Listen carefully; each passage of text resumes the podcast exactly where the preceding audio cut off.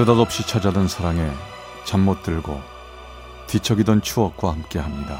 라디오 사랑극장 어느 날 사랑해.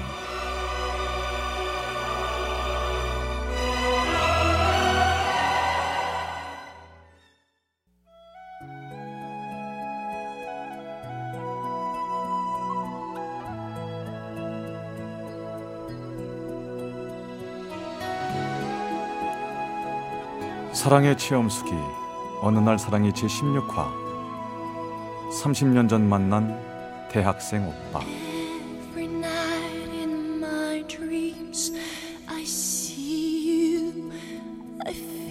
삼십 년 전 그때 우리 집은 농사를 짓고 있었는데요. 당시만 해도 대학생들이 농촌을 도와주러 오는 농촌 봉사활동, 농활이라는 게 있었습니다. 그날도 아버진 벌써 일터인 들판으로 나가셨고 엄마는 대학생들이 오늘 보리 베러 온댔다면서 그 많은 사람들에게 먹일 밥에 반찬에 간식거리 등을 미리 챙겨놓느라 분주한 모습이셨어요. 당시 여중생이어서 큰일을 못했던 저는 엄마를 도와 밥하는 걸 돕거나 이웃집으로 부족한 농기구를 빌리러 다니느라 바빴죠. 점심때쯤 되었을까요? 정말 대학생 언니들과 오빠들 열 몇 명 정도가 웅성거리면서 대문으로 막 들이닥치는 거였어요.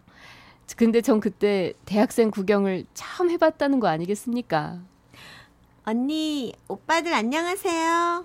전 괜히 수줍었지만 대학생 언니 오빠들을 관찰하듯 바라보는 일이 그저 재미있었습니다. 그러다 마침내 한 오빠와 눈이 마주쳤는데 그때 뭘 알았겠냐만 함께 산 친오빠 대할 때와는 좀 다르다 싶더군요. 오빠 안녕하세요. 어? 그래, 너 이름이 뭐니? 아, 귀엽게 생겼다.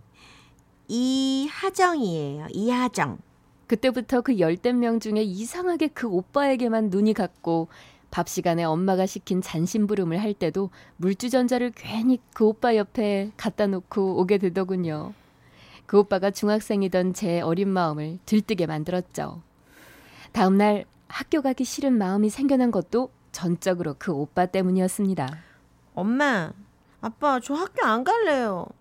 왜 학교를 안 가? 집에 일도 많은데 언니 오빠들 도와서 일해야죠. 아이고, 네가 언제부터 그렇게 일을 도왔다고. 아이고, 근데 참말 학교는 안 가도 되냐? 응, 선생님께 잘 말씀드리면 돼요. 내가 알아서 할게요. 그때 어디서 그렇게 깡이 생겼는지는 모르겠지만 어쨌든 학교에 무단결석한다는 건 어쩐지 안 될 것 같아서 결석계를 내야겠다 생각했고, 오늘 일꾼들 사서 보리 베는 날이에요.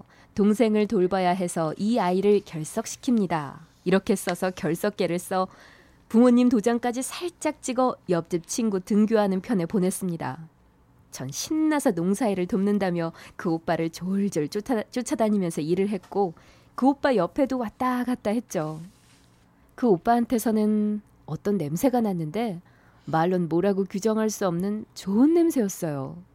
그게 그 오빠를 한층 더 멋들어져 보이게 만드는 이유가 되었습니다.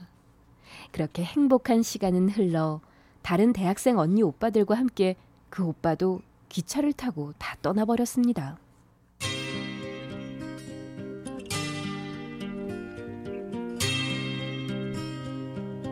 한 일주일쯤 지났을까요?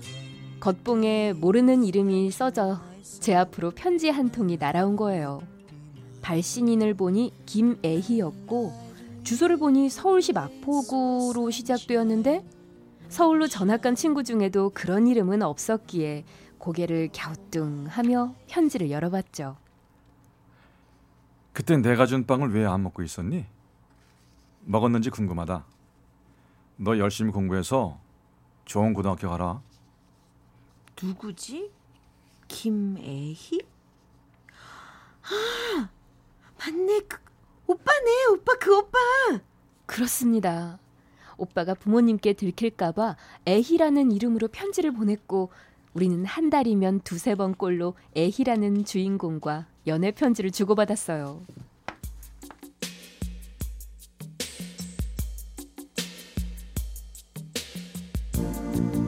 그리고 저도 여고생이 되었고 어느 날 오빠는 모내기철 일을 도와준다는 핑계로 우리 집에 내려왔습니다. 여고생이 된 네 모습 궁금했는데. 그래요? 보니까 어때요? 어떻게 뭐 여고생같이.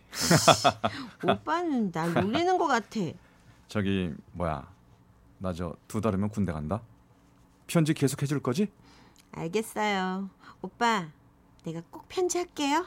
저는 계속 오빠에게 편지를 보냈고, 오빠가 군대에서 제대할 무렵 저는 여고를 졸업하고 읍내에 있는 간이농협에, 간이농협에 취직해서 사회인이 되어 있었는데, 그때부턴 오빠가 보내는 편지 내용이 왠지 모르게 온도가 높아짐을 알 수 있었습니다. 알지 내 마음? 넌 나의 영원한 사랑이고 내 심장이 뛰게 하는 사람이다. 불 켜놓고 매일 밤 기다리는 여자가 하정이 너였으면 좋겠다. 오빠야, 참말로 날 간지럽게 하네.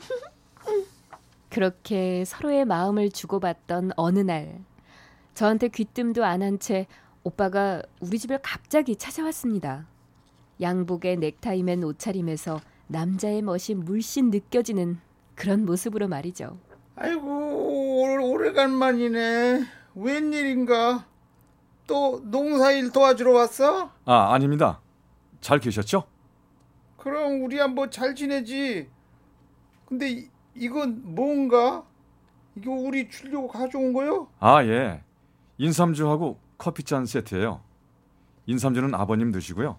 커피잔은 어머님 쓰세요. 아이고, 이렇게 귀한 걸. 고맙네, 고마워. 근데 저기 있는 저 큰 가방은 뭔가? 아, 아 이, 이거요? 꽃입니다. 그 사람은 몇 송이인지 셀 수도 없을 만큼 장미를 크게 한 다발 묶어 그 시절 시골 말로 트렁크라고 했던 사각형 가방에 가득 담아 서울서부터 기차 타고 홍성까지 왔던 겁니다. 이게 왜, 이게 웬 꽃이요? 뭔 꽃이요 이거? 어머님, 저 하정이랑 결혼하고 싶습니다. 에이? 허락해 주십시오. 뭐시오? 결혼? 아이고, 아직 지 언니도 결혼 안 했고 삼수해가지고 이제 대학생인 오빠가 있는데 저 막내 하정이가 결혼을 한다고? 안 돼요. 안 되지. 아니, 저, 어머니 압니다. 하지만 이해하시고 결혼시켜 주신다면 행복하게 잘 살겠습니다. 저도 화목한 이 집안의 식구가 되고 싶습니다. 아이고, 참말로 감동은 감동인데. 그럼 니도 하고 싶냐? 응, 엄마. 나 결혼시켜줘.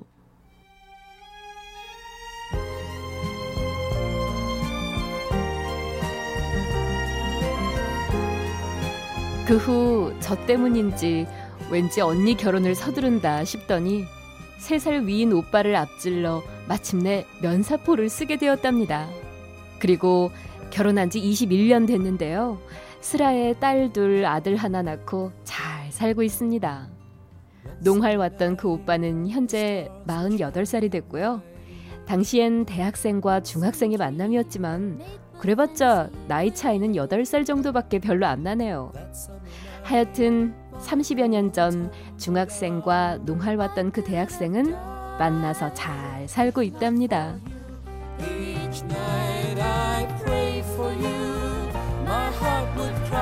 네, 경기 부천시 원미구에 이하정 씨가 보내주신 사랑의 체험수기 어느 날 사랑해 제십육 화 삼십 년 전에 만난 대학생 오빠 편이었습니다.